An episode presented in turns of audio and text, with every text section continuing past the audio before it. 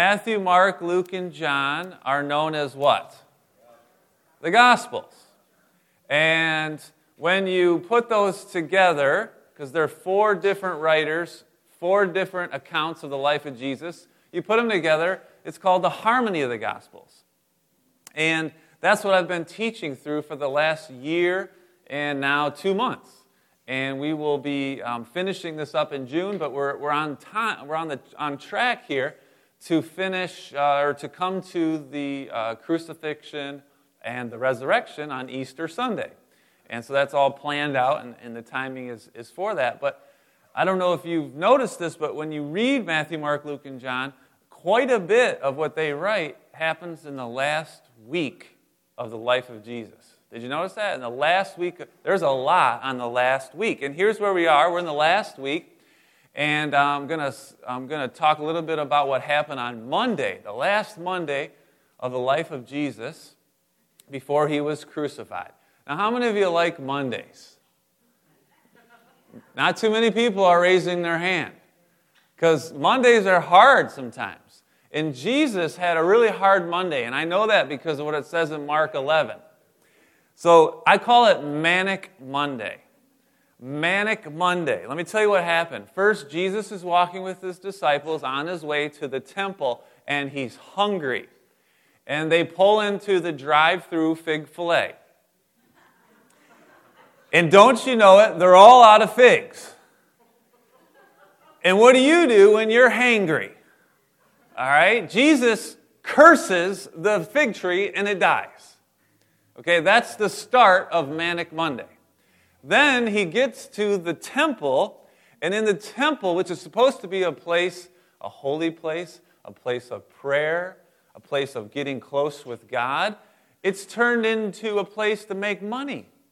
There's people there that are gouging others because they need to buy the sacrifice and their, the exchange rate is out of hand. And so Jesus takes a whip and he starts cracking it and turning over tables and screaming at people. Now, he did this at the beginning of his ministry, and now he does it at the end. It's kind of like the bookmarks, if you will, of his ministry here, clearing the temple. Well, that's a manic Monday right there. Now, does that sound familiar? Does that sound like your Mondays? You wake up and it's Monday and you go a little nuts? Just, just let everybody know. I just tell people when I do stuff like that, I'm like, I'm just trying to be like Jesus. Jesus went a little nuts on Monday, so I want to be like Jesus. I mean, I'm always, he was a carpenter. I, I like to work with wood. I like to do stuff like that. Jesus hung out with fishermen. I like to hang out with fishermen. Jesus fed a lot of people bread. I like eat pizza twice a week. That's got to count. Jesus coached 12 guys. Do you know how many guys there are on a basketball team? 12 guys. Jesus told a lot of stories. I like to tell stories. I like to be like Jesus. But perhaps I should clarify here. Jesus was angry at the fig tree and in the temple, but it was a righteous anger. And what he did when he cursed the fig, he didn't curse like you curse. All right, he cursed the fig tree. He made it die to teach a lesson about faith. But Manic Monday was a day, let me tell you. Now, what comes after Monday? Tuesday, yeah, but I call it Teaching Tuesday because Jesus taught the whole day. Now, I taught in the high school for 16 years, and I remember there were some long days. One of the longest days of teaching, and how many teachers in the house this morning? A couple, okay. Probably some at home. They're too exhausted to come. You'll see why. But, but when you teach all day and then you have conferences, all right, so just know this, parents, when you go to your kids' conferences. They've been teaching all day, and now they get to talk for three more hours about your child. All right? So it's a long, long day. And then the worst part is, is after conferences, they never do conferences on Friday. I mean, that would make sense. Give us a day off the next day, but they don't do that. They make you go to school the next day and teach. But here's what's interesting Jesus had this incredibly long day of teaching on Tuesday. And do you know what he did on Wednesday? He did nothing. The Gospels say nothing about Wednesday. I call it Weary Wednesday. Because he was tired from teaching all day. Teachers do it five days in a row, and then they get a rest if they don't have papers to grade and stuff to prepare. So you all should pray for teachers. Amen?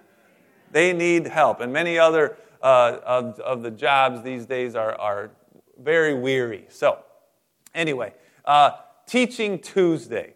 Jesus told some stories on Teaching Tuesday about preparing for the kingdom of heaven. One of those stories that I want to talk about today is the parable of the wedding feast.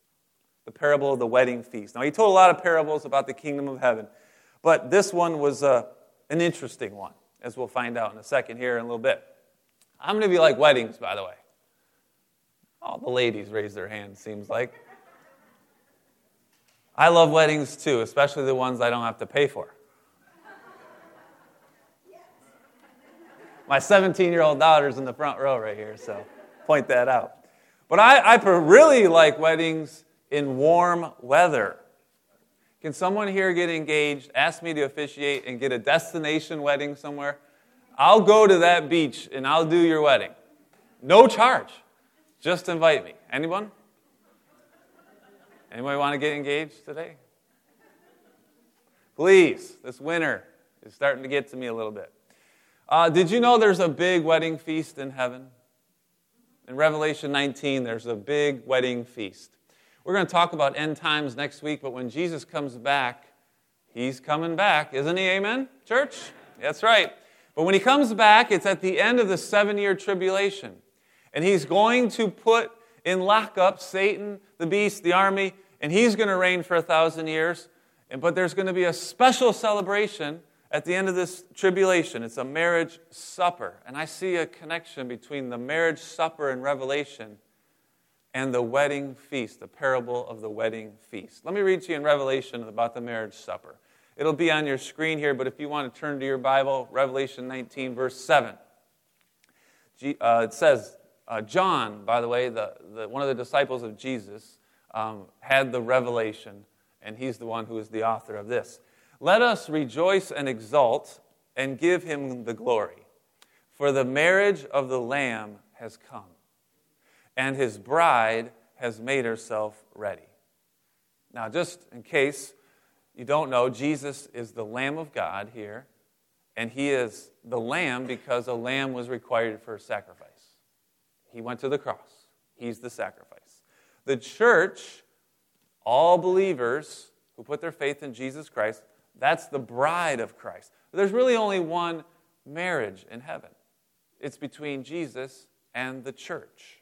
That's what the scripture teaches us. And those who remain faithful to the end will be invited or be in this marriage supper. Verse 8 It was granted to the bride to clothe herself with fine linen, bright and pure. Of course, the bride's going to look beautiful. But what is this beautiful linen?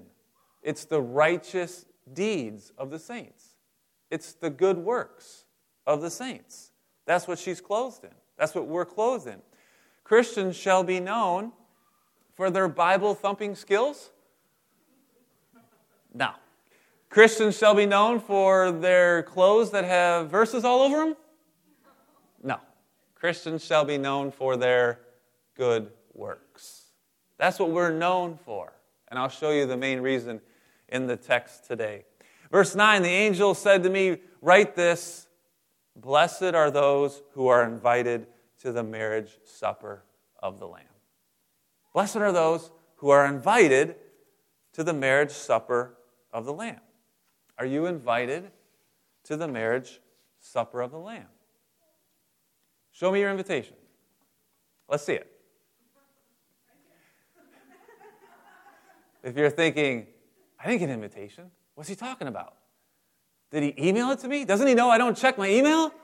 Yeah, I know. We send emails out. We know you don't check them. Did I text it? No, nobody texted you the invitation. Did we put it on Facebook? You know, Pastor, not everybody's on Facebook. I heard that one. Relax. The invitation didn't come by mail, text. The invitation is, as we see in Matthew 22, verse 14. Many are invited, but few are chosen. The invitation to the marriage supper in heaven is what we call the pure gospel, the pure gospel invitation. And I like to say pure gospel because we live in pure Michigan. Yeah, there you go. We're special. Gospel is a word that means good tidings or good message or good news. It's also what evangelism means. If you evangelize, you're sharing the good news.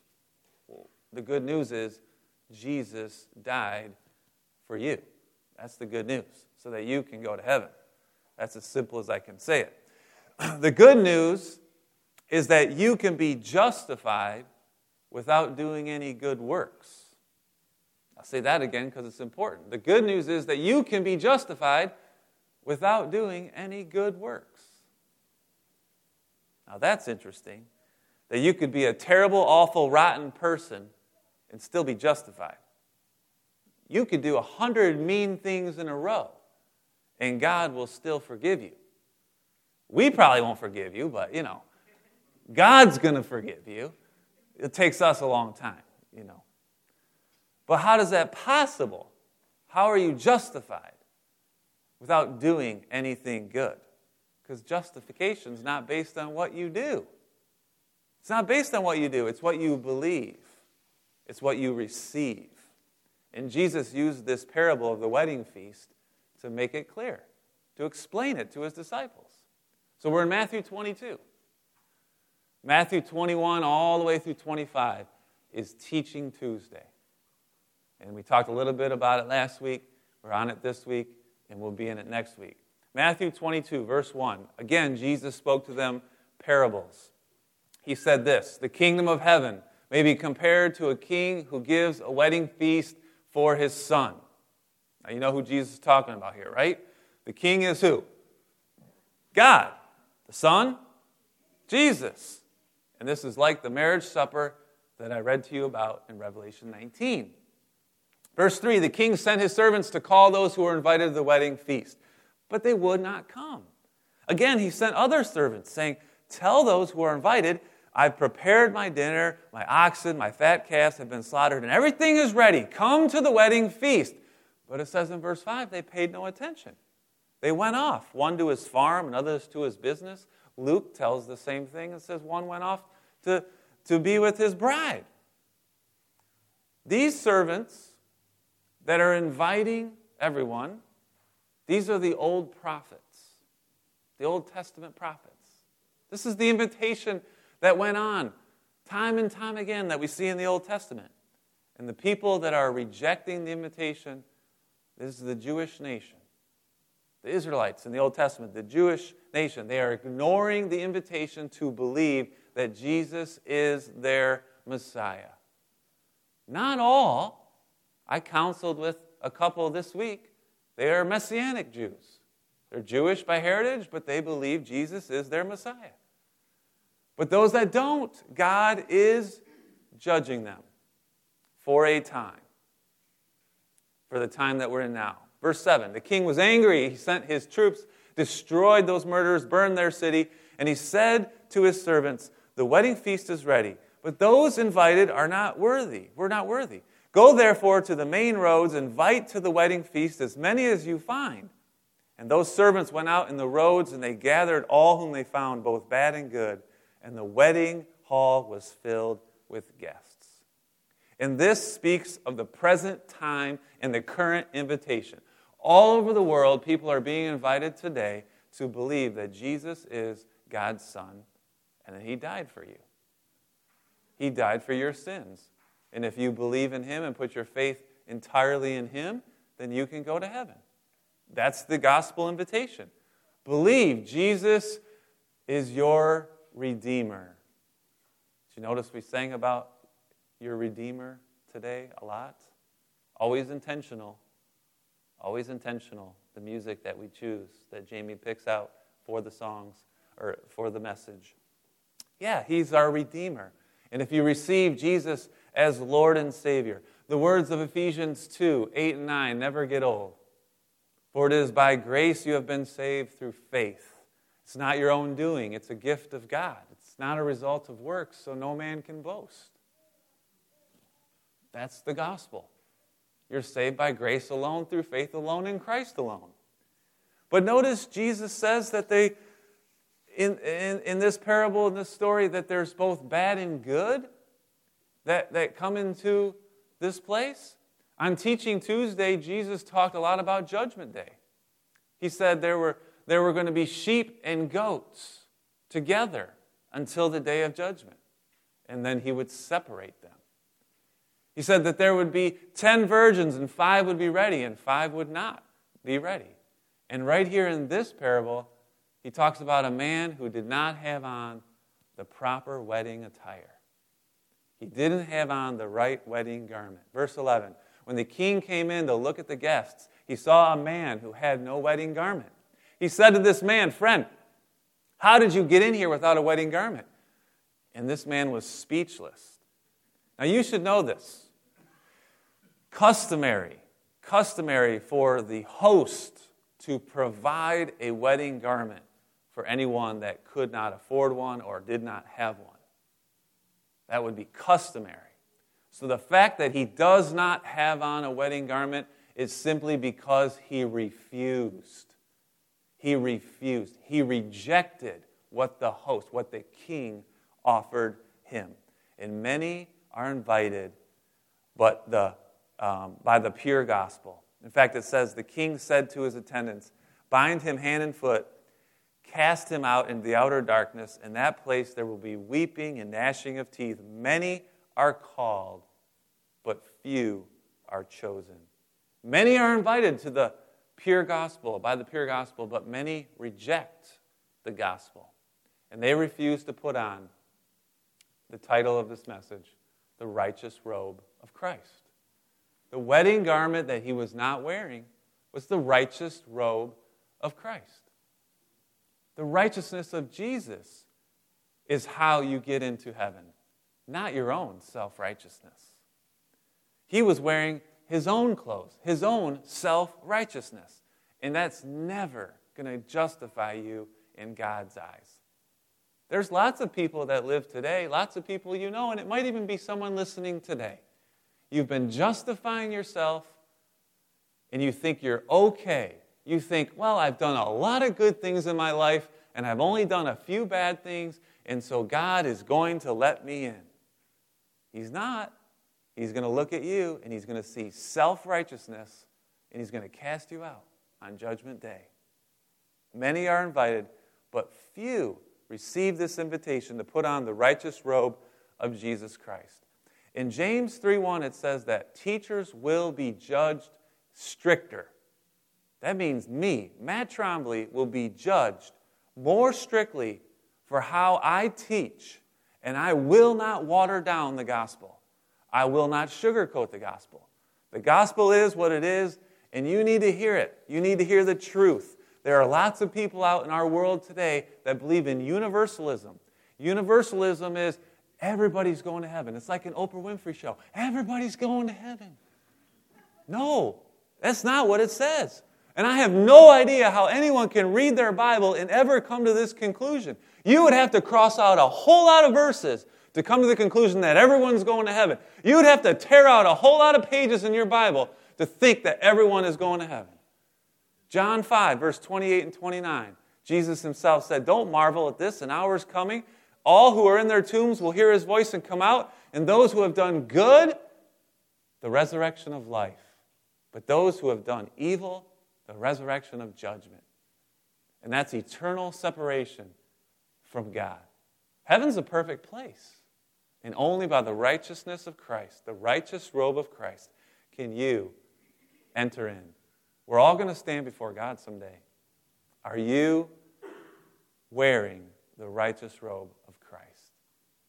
It's my job to make sure that you understand that. And I hope that you do. Charles Spurgeon said pure gospel preaching is very discriminating, and everyone needs a distinguishing mark of grace. Do you know what that distinguishing mark of grace is? The righteous robe of Christ. His righteousness. Have you put all your faith in the work of Jesus Christ on the cross? Do you believe God raised him from the dead? Have you received Jesus as your Lord and Savior? if you say yes, yes, yes, then I say that you are justified. That's how you're justified. And you can walk into the marriage supper with confidence that God has a mansion waiting you, waiting for you in heaven. But perhaps the greatest proof that you've said yes, yes, yes, yes, I believe all of this is baptism. I really think baptism is the greatest proof of your justification because you are saying to the whole world, Jesus is my Lord and Savior. I proclaim Him. He's my Savior. I'm identifying with Him. He's my justification. I cannot do it on my own. I love it when people take this next step with God. I love it that Diedrich is here today to be baptized because he is saying to the whole world, I, put my faith in Christ alone. That's it. He, it's, it's all in Him. And it's a big step that identifies you with Christ. If you've been baptized underwater like Jesus, as a believer, raise your hand just so everybody can see around you. Wonderful. And if you have not, I encourage you to sign up the next time we have baptism or just put that on your connection card and say, I'd like to be baptized. Whenever the next date is, it's priority number one in my calendar because I want to be baptized. I want to identify with Christ. Now, baptism is not the only step that you take. Once you're justified, honestly, you spend a lifetime being sanctified until you're glorified. Sometimes I like to use big words. But that's how it goes, right? We're justified, then we're sanctified, and then we're glorified. And sanctification is you being more like Jesus, you becoming more holy like Jesus. But you know, I like to be honest with you. Can I be honest with you this morning? I would never lie to you anyway, but I just like to say that. I'm honestly pretty, I get pretty sad when I see people who come and get baptized I've baptized some people in the past, but they don't come to church anymore. They're, they're not walking, it doesn't seem like they're walking with God anymore. They're not growing in their faith. You, there's so many commands that Jesus gave us that you can't do when you don't belong to a local church. The church is to build you up. It says in Hebrews, don't give up meeting together. It's important. How many times in the Bible does it say, love one another? You can't do that at home. You need to come together. But I think that sometimes people do that. They get baptized because they think baptism saves them. Baptism doesn't save you. Uh, the water back there is clean. It might, might, you know, get some dirt off your skin, but it's not going to make you righteous. All right, we can sing holy water a hundred times in a row. It's not going to make that water save you. Baptism doesn't do that. Christ does that. Salvation is a gift of God. We are saved, not as a result of works, so no man can boast. But baptism is just one step in your walk with God. It's not the only step. In fact, I like it that people say know Ephesians 2 8 and 9, but I always remind them you got to read verse 10. Because once you're saved by, uh, by um, grace alone, in Christ alone, you have to walk now with him. It says in verse 10, we are his workmanship created in Christ Jesus for what? Say it, church. Good works, yeah. God prepared them beforehand so you could walk in them. God doesn't redeem you to come to church on Sunday and sit on your hands. He redeems you so you'll stand up and clap and raise your hands. Don't get too Pentecostal, though. That, will freak out some of our recovering Catholics and Baptists, all right? I'm just kidding. You do what you're going to do. You do you. Raise your hand. Praise the Lord. All right? He redeems you, though, for good works. For good works. All the other religions have this backwards, they have this out of order. All the other religions, you do good works so you can get justified.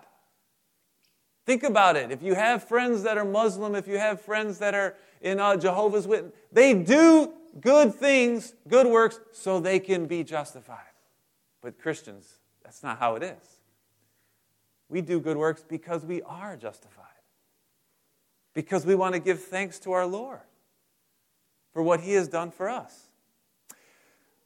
But not every Christian is known for their good works. Which is why the philosopher Nietzsche once said about Christians if you want me to believe in your Redeemer, you're going to have to look a lot more redeemed.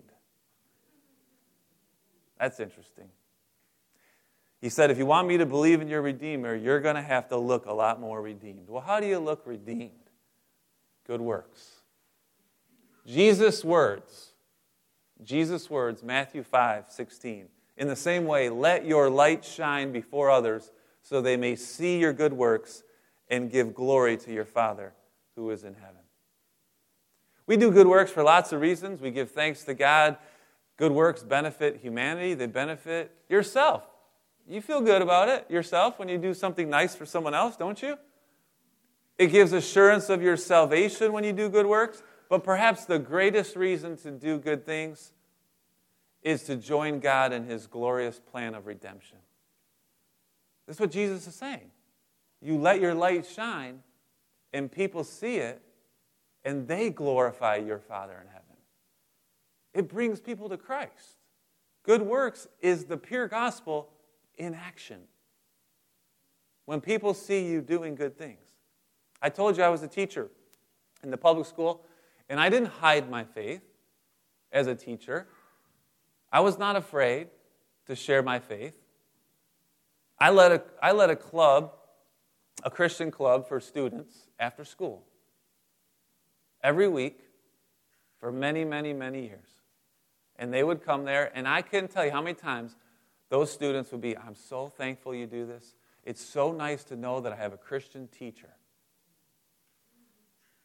I led another club that was connected to the Rotary Club. It's called Interact we did tons of service projects that benefited the, the school and the community. And I did that because I believe we need to be the hands and feet of Jesus and we need to serve other people. And let me tell you something, there was lots of gospel conversations that came out of that club.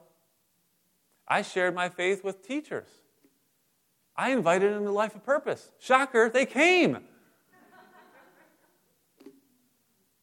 I've married former students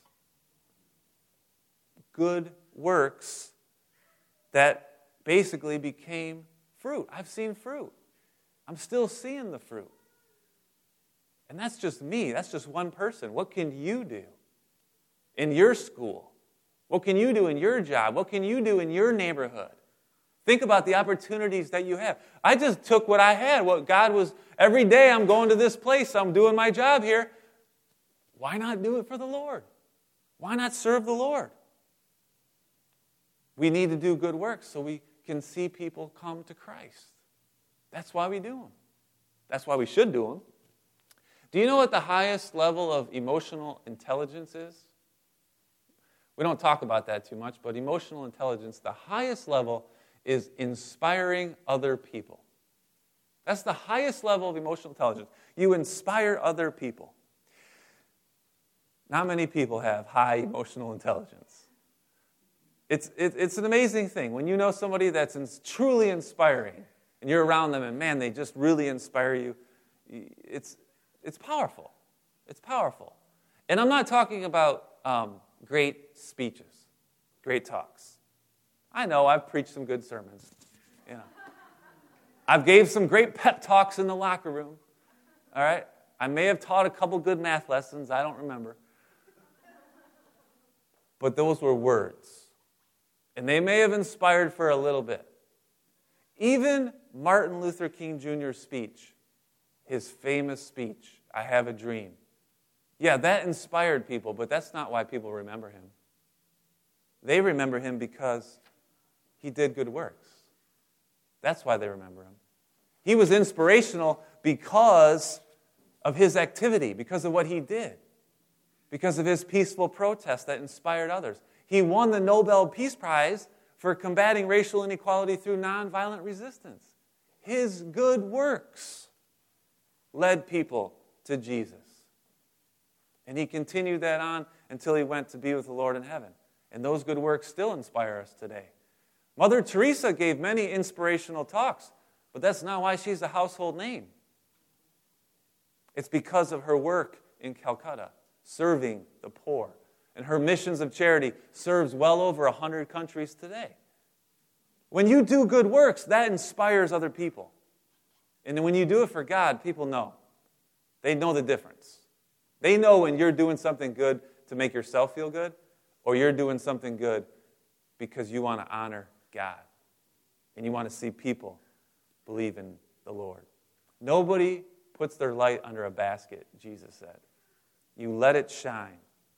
You let it shine.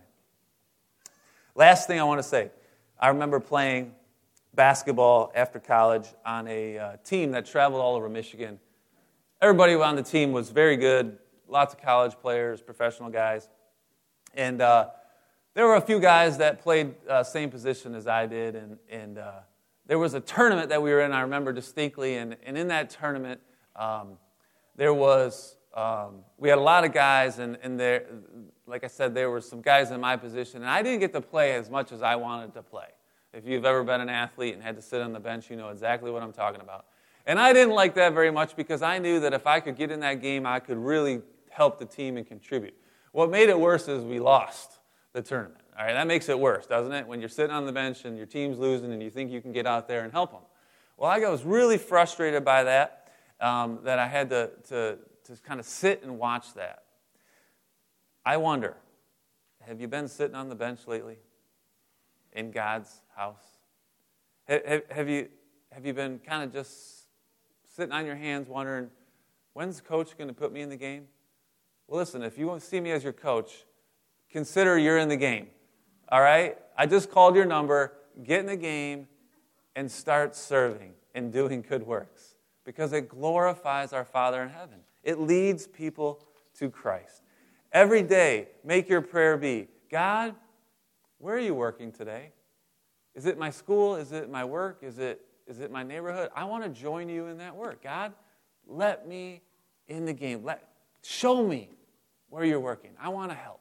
I want to do it. If that's your prayer, I guarantee you, God is going to show you how to do it. We all need to do good works. It glorifies our Father in heaven, it leads people to Christ, it leads them to be justified by Christ alone. Amen, church? Amen. Invite our team to come up and play our song. And what song do you think we're going to play before a baptism? Did you guess holy water? Good. I hope so. At least I hope they're prepared to play holy water, because that was the plan. Will you bow your heads as I pray? Father, thank you for this day to worship you and to praise your holy name. Thank you for justifying us. Thank you, because we could never justify ourselves. We can never do enough to be right in your eyes. Your Son has done it all. He died on the cross for our sins. He makes us holy. Thank you, Father, for redeeming us through your Son, Jesus. May we all put our faith in you. And as we sing this song, Father, I pray that if there's anyone here that has never surrendered their life to you, maybe they've been close before, maybe they're here today and they're thinking, I really, really, this is it. I want to give my life to you. I want to surrender it all to you. I pray, Father, they would do that today they would pray that prayer that says, I give it all to you. And I pray, Father, that they wouldn't keep it a secret. They would share that, and that would lead to baptism. Because it's so exciting when we see someone be baptized in the name of you, your Son, Jesus Christ, and the Holy Spirit. I pray this in Jesus' name.